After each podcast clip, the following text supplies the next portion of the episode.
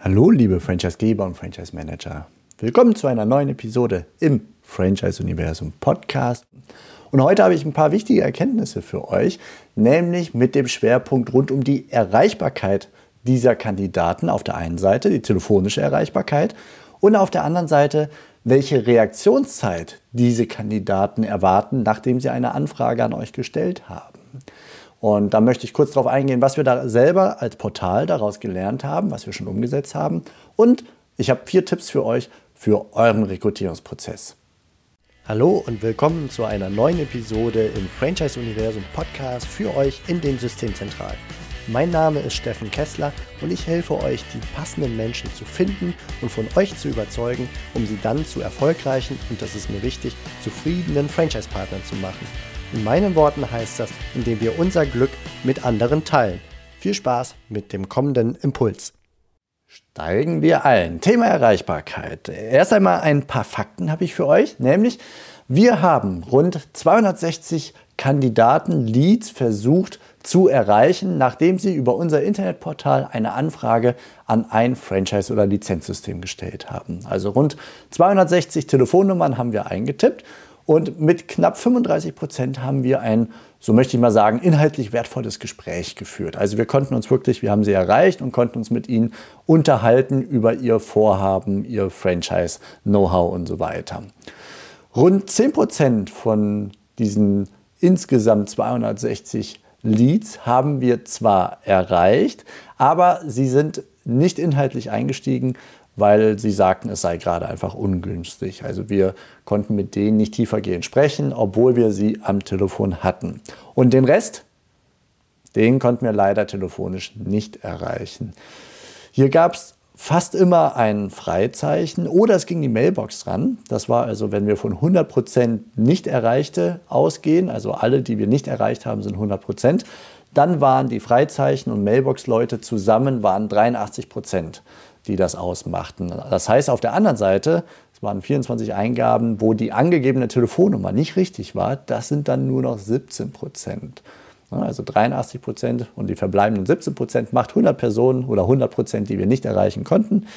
Und das war für uns dann doch recht über, äh, ja, überraschend, kann ich sagen, dass dort die, diese falsche Telefonnummernangabe eine relativ geringe Rolle spielte. Klar ist, die Erreichbarkeit innerhalb von ein paar Stunden nach der Anfrage, wir haben versucht, möglichst innerhalb von zwei Stunden nach einer Anfrage anzurufen, die ist sehr häufig schwierig und hier lauert ein hohes Frustpotenzial für euch in den Systemzentralen. Das ist auf jeden Fall so.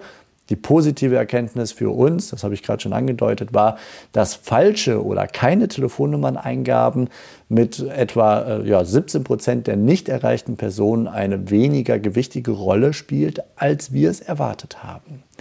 Wir haben dennoch äh, als Portal Rückschlüsse daraus gezogen, um einfach die Qualität der Leads zu erhöhen. Denn wir können hier mit einer Art technischen Verifizierung das äh, sicherstellen, dass die Nummer stimmt und können dann die Schwierigkeiten aufgrund von einer falschen Telefonnummer auf nahezu 0% senken. Darüber denken wir nach. Was wir schon eingebaut haben, umgesetzt haben, das ist eine Prüfung der Telefonnummern dass das auf Plausibilität geprüft wird, automatisch im Kontaktformular, wenn in dem Moment, wo es eingegeben wird. Und dass da sonst ein Signal angeht, so, äh, äh, du gibst da gerade, ich sag mal, Buchstaben ein, das ist keine Telefonnummer, das funktioniert so nicht. Dann äh, kann er nochmal der Lead überdenken, ob er nicht seine richtige Telefonnummer eingeben wird und wir können dort die Qualität erhöhen. Und das gleiche auch mit der Mailadresse, die wird überprüft. Tippfehler können ausgemerzt werfen, äh, werden und Wegwerf-Mailadressen, die werden automatisch erkannt und rausgefiltert. Das sind so Rückschlüsse für uns. Für euch noch interessanter, neben dem, dass hoffentlich dann in Zukunft noch äh, hochwertigere Leads euch erreichen, habe ich vier Tipps, die, auf die ich jetzt gerne eingehen möchte. Tipp Nummer eins, ruft an. Also, falls noch nicht alle von euch direkt zum Hörer greifen, mein Bauchgefühl, meine ja, mein, meine Meinung, tut es, macht es. Am Telefon, dass die Leute dort keine Angaben über sich selbst machen wollen, das war so ein bisschen die Befürchtung unseres Teams, was passiert, wenn wir da anrufen und wir wollen mehr über sie wissen und so weiter. Das war eine absolut unbedeutende Minderheit. Ich glaube, von all denen, mit denen wir gesprochen haben, waren drei, die nichts über sich preisgeben wollten. Ansonsten war da immer ein, hey, cool, dass wir miteinander sprechen und magst du mir ein bisschen was über deine Erfahrungswerte mitteilen und über dein Vorhaben. Sollte sich unter euch der ein oder andere hier also bislang noch so zurückgehalten haben und lediglich so eine Standard-Mail schicken, dann mag ich eher davon abraten. Der, aus meiner Sicht ist der persönliche Kontakt einfach verbindlicher. Und wenn wir sie kriegen, dann können wir wirklich uns gut über diesen Kandidaten und über seinen Traum einer beruflichen Veränderung unterhalten. Und ihr merkt schon, also wie ich das ausdrücke, wenn der Kandidat oder die Kandidatin, wenn die im Fokus sind des Gesprächs und es wird kein Vertriebsgespräch, so nach dem Motto, danke für die Anfrage, wir sprechen jetzt mal über Ihre Bewerbung, sondern eher das Vorhaben, die Bedürfnisse des Interessenten. Hey, cool, dass du dich selbstständig machen möchtest. Wie bald möchtest du dich selbstständig machen? Und so weiter. Also erzähl mir mehr über dich und über deinen Hintergrund. In welcher Situation? Wo kommt der Wunsch und das, das Motiv her? dich selbstständig zu machen. Also wenn wir wirklich Interesse an diesem Kandidaten zeigen und er über sich selber reden kann zum Einstieg, das halte ich für sehr, sehr wertvoll und für deutlich wertvoller als eine automatisch versandte Mail, die schnell mal einfach überflogen oder gar nicht erst geöffnet wird. Und gleichzeitig können wir ihm halt weitere exklusive Infos als VIP ankündigen. Darüber habe ich ja in der letzten Episode gesprochen. Es ist ein Geben und Nehmen. Das heißt, wenn er uns ein bisschen über sich erzählt und wir ein bisschen über ihn plaudern, dann kann, können wir ihm wiederum ankündigen, dass er sehr exklusive Informationen über zum Beispiel Gesamtinvestitionen, Gebühren und Leistungsfranchisegebers, freie Region und so weiter und so fort oder eben andere wertvolle Infos, die da draußen im Netz nicht zu finden sind, das können wir ihn in dem Moment ankündigen. Und dann können wir natürlich auch das nächste Gespräch mit ihm vereinbaren und so weiter und so fort. Also da geht wahrscheinlich von der Reaktion der, der Leute, mit denen wir sprechen, im nächsten Schritt mehr, als wenn wir hoffen, dass er auf eine E-Mail reagiert. Tipp Nummer zwei. Morgens und abends konnten wir die Leads am besten erreichen. Und zwar zwischen 7 und 12 Uhr morgens und zwischen 17 und 21 Uhr abends. Da haben wir eindeutig die meisten Menschen erreichen können. Und die Frage an euch ist jetzt, telefoniert ihr in dieser Zeit überhaupt oder telefoniert ihr fast immer, sagen wir mal so grob zwischen 10 und 16 Uhr, so die klassischen Arbeitszeiten? Da sind die Leute definitiv schwerer zu erreichen. Das konnten wir in unseren kleinen Statistiken wirklich rauslesen. Würde mich natürlich äh, interessieren, ihr telefoniert ja auch mit vielen Leuten, wenn ihr es regelmäßig dann als erster äh, Impuls ins Telefonat geht, ob euch ob ihr diese Informationen bestätigen könnt, ähm, dass auch ihr die Erreichbarkeit in den Morgen- und Abendstunden als, besser erlebt als rund um die Mittagszeit plus minus drei, vier Stunden. Und ja, da stellt sich einfach die Frage, könnt ihr hier vielleicht noch etwas anpassen, falls ihr nicht bevorzugt in diesen Stunden Arbeit, äh, anruft? Denn die Leute sind natürlich arbeiten, gerade die frühen Abendstunden sind da, glaube ich, für Menschen, die noch in einer Beschäftigung sind, ganz praktisch. Und das dürfte dann auch interessante Leads für euch sein. Da lohnt es sich doch, sie in einem passenden Moment abzupassen und nicht im Job, wo sie dann befürchten, dass Kollegen oder Chef noch irgendwie mitkriegen, dass sie telefonieren oder wo sie gar nicht erst dran gehen können. Tipp Nummer drei. Das könnt ihr tun, wenn die Nummer stimmt, aber keiner dran geht. Da hilft es, die Erreichbarkeits- Angaben abzufragen und dafür zu sorgen, dass der Anruf einfach erwartet wird. Also sagt dann einfach, wann ihr ähm, ja, anrufen werdet, vielleicht auch noch eine Mail hinterher und zögert vor allem nicht auf die Mailbox zu sprechen und dort eine Nummer zu hinterlassen und anzugeben, wann man euch wiederum am allerbesten erreichen kann.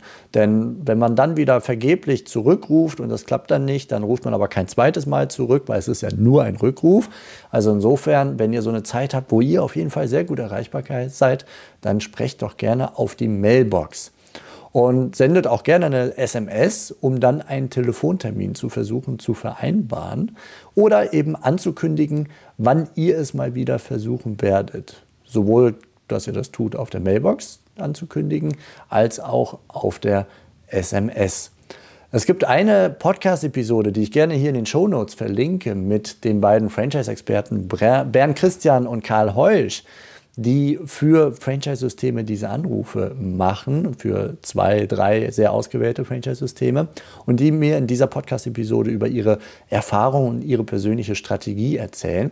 Und die haben noch so einen Kniff, den ich ganz gut fand, neben dem auf die Mailbox quatschen, dass sie irgendwann dann von einer anderen Nummer ähm, einfach gar nicht drauf quatschen, sondern nur diese Nummer im Display gewissermaßen hinterlassen und manche Leute deswegen zurückrufen, weil sie nicht wissen, wer sich dahinter verbirgt. Also auch das wäre dann wieder ein Kniff, den man mal an eine Stelle in den Prozess ähm, einbauen könnte, wenn es bei den ersten zwei, drei Versuchen nicht geklappt hat. Interessant ist auch, das Verschieben von einem angekündigten Termin zu ermöglichen. Also zu sagen, ich würde mich freuen, wenn wir persönlich miteinander sprechen könnten und ich werde es daher am 01.01.2023 um 11 Uhr nochmal versuchen. Sollte Ihnen dieser Zeitpunkt nicht gut passen und Sie einen anderen Zeitpunkt lieber haben wollen, dann sagen Sie mir gerne unter der Mailadresse oder gerne per Telefon unter dieser Nummer hier Bescheid.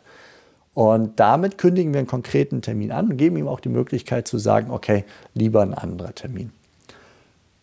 Tipp Nummer 4, reagiert zügig. Also das bezieht sich darauf, wie schnell Kandidaten gerne eine Reaktion des Franchisegebers haben möchten, nachdem sie eine Anfrage gestellt haben. Das haben wir sie gefragt und die meisten Personen, mit denen wir sprechen konnten, die wünschen sich eine Kontaktaufnahme innerhalb von nur ein paar Tagen. Gehe ich gleich genauer darauf ein. Aus meinen Gesprächen mit Franchise-Nehmern kann ich diese Aussage nur bestätigen. Also ich habe selber mal, war ich auf der Eröffnung einer Schülerhilfepartnerin, das ist mir gut in Erinnerung geblieben, die hat ihren Standort eröffnet, ich war dort eingeladen und habe mich mit ihr unterhalten und habe sie dann auch gefragt, wie kam es denn, dass es Schülerhilfe war und nicht ein anderes System. Und dann sagte sie, naja, ich hatte noch Kontakt zu zwei anderen Systemen, aber die haben äh, länger gebraucht, um zu reagieren. Und die Schülerhilfe war auf Zack. Und da habe ich mir gedacht, naja, wenn die da schon auf Zack sind, dann habe ich die Chance, dass das hinten während einer Partnerschaft, dass die da auch auf Zack sind. Während ein System, das drei Wochen braucht, um überhaupt zu reagieren, da kann ich in der Partnerschaft auch nicht viel von erwarten. Also waren die dann einfach per se mal raus. Und das fand ich eine sehr interessante, sehr markante Aussage, die mich damals dann schon ja, dahin gebracht hat zu sagen, je schneller wir reagieren, desto besser. Und das haben wir jetzt auch abgefragt und mal Blick auf die Zahlen, um mal konkret zu werden. Also bei denen, mit denen wir gesprochen haben, ungefähr grob so etwas mehr, weniger als ein Drittel, erhofften sich eine Kontaktaufnahme innerhalb von, Achtung, drei Stunden nach der Anfrage. Also ungefähr Pi mal Daumen, 33 Prozent erhofften sich innerhalb von drei Stunden. Und nochmal so viele erwarten eine Kontaktaufnahme mindestens mal innerhalb einer Woche. Das klingt schon etwas entspannter, aber interessant ist, knapp 70 Prozent der Kandidaten erhoffen sich eine Reaktion zwischen sofort, Anfrage geht rein und dann möglichst schnell innerhalb von Stunden und maximal einer Woche nach dem Lead-Eingang. Ja, das ist auch eine wertvoll interessante Erkenntnis. Ich mit meinem Bauchgefühl würde sagen, je zügiger, desto besser. Und wenn es einfach nur ist, von wegen, ich rufe mal an, einfach nur nicht um lang zu quatschen, sondern um einen Telefontermin zu vereinbaren, wollen wir im Laufe der nächsten Woche mal uns 20 Minuten Zeit nehmen. Also nicht aufdringlich, nett. Das kommt mir dann ganz gut vor. Also, ja, das waren die vier Tipps. Nochmal kurz zusammengefasst. Tipp 1, ruft an falls ihr es noch nicht tut. Tipp 2, morgens und abends scheint die Erreichbarkeit besser zu sein. Da würde mich auch eure Erfahrung interessieren.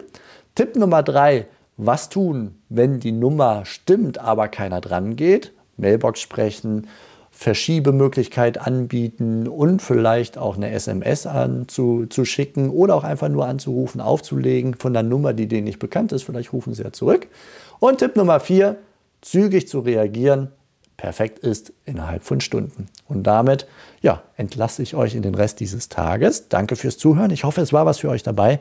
Und ich sage auf bald bis zur nächsten Episode. Ein weiterer, der letzte Teil dieser kleinen Serie. Macht es gut. Ciao.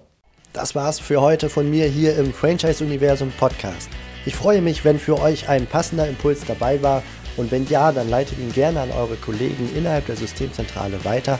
Und ganz besonders Empfehlt sehr gerne diesen Podcast an eure befreundeten Franchisegeber und Franchise-Manager, denn es ist natürlich noch lange nicht jeder in der Podcast-Welt angekommen. Und sehr gerne hinterlasst mir eine nette Bewertung auf iTunes. Das hilft mir, diesen kleinen Nischen-Podcast für die Franchise-Wirtschaft leichter auffindbar zu machen. Ich wünsche euch eine gute Zeit, teilt euer Glück, euer Wissen, euren Erfolg mit eurem Franchise-Partner. In diesem Sinne macht es gut, bis zur nächsten Episode. Ciao.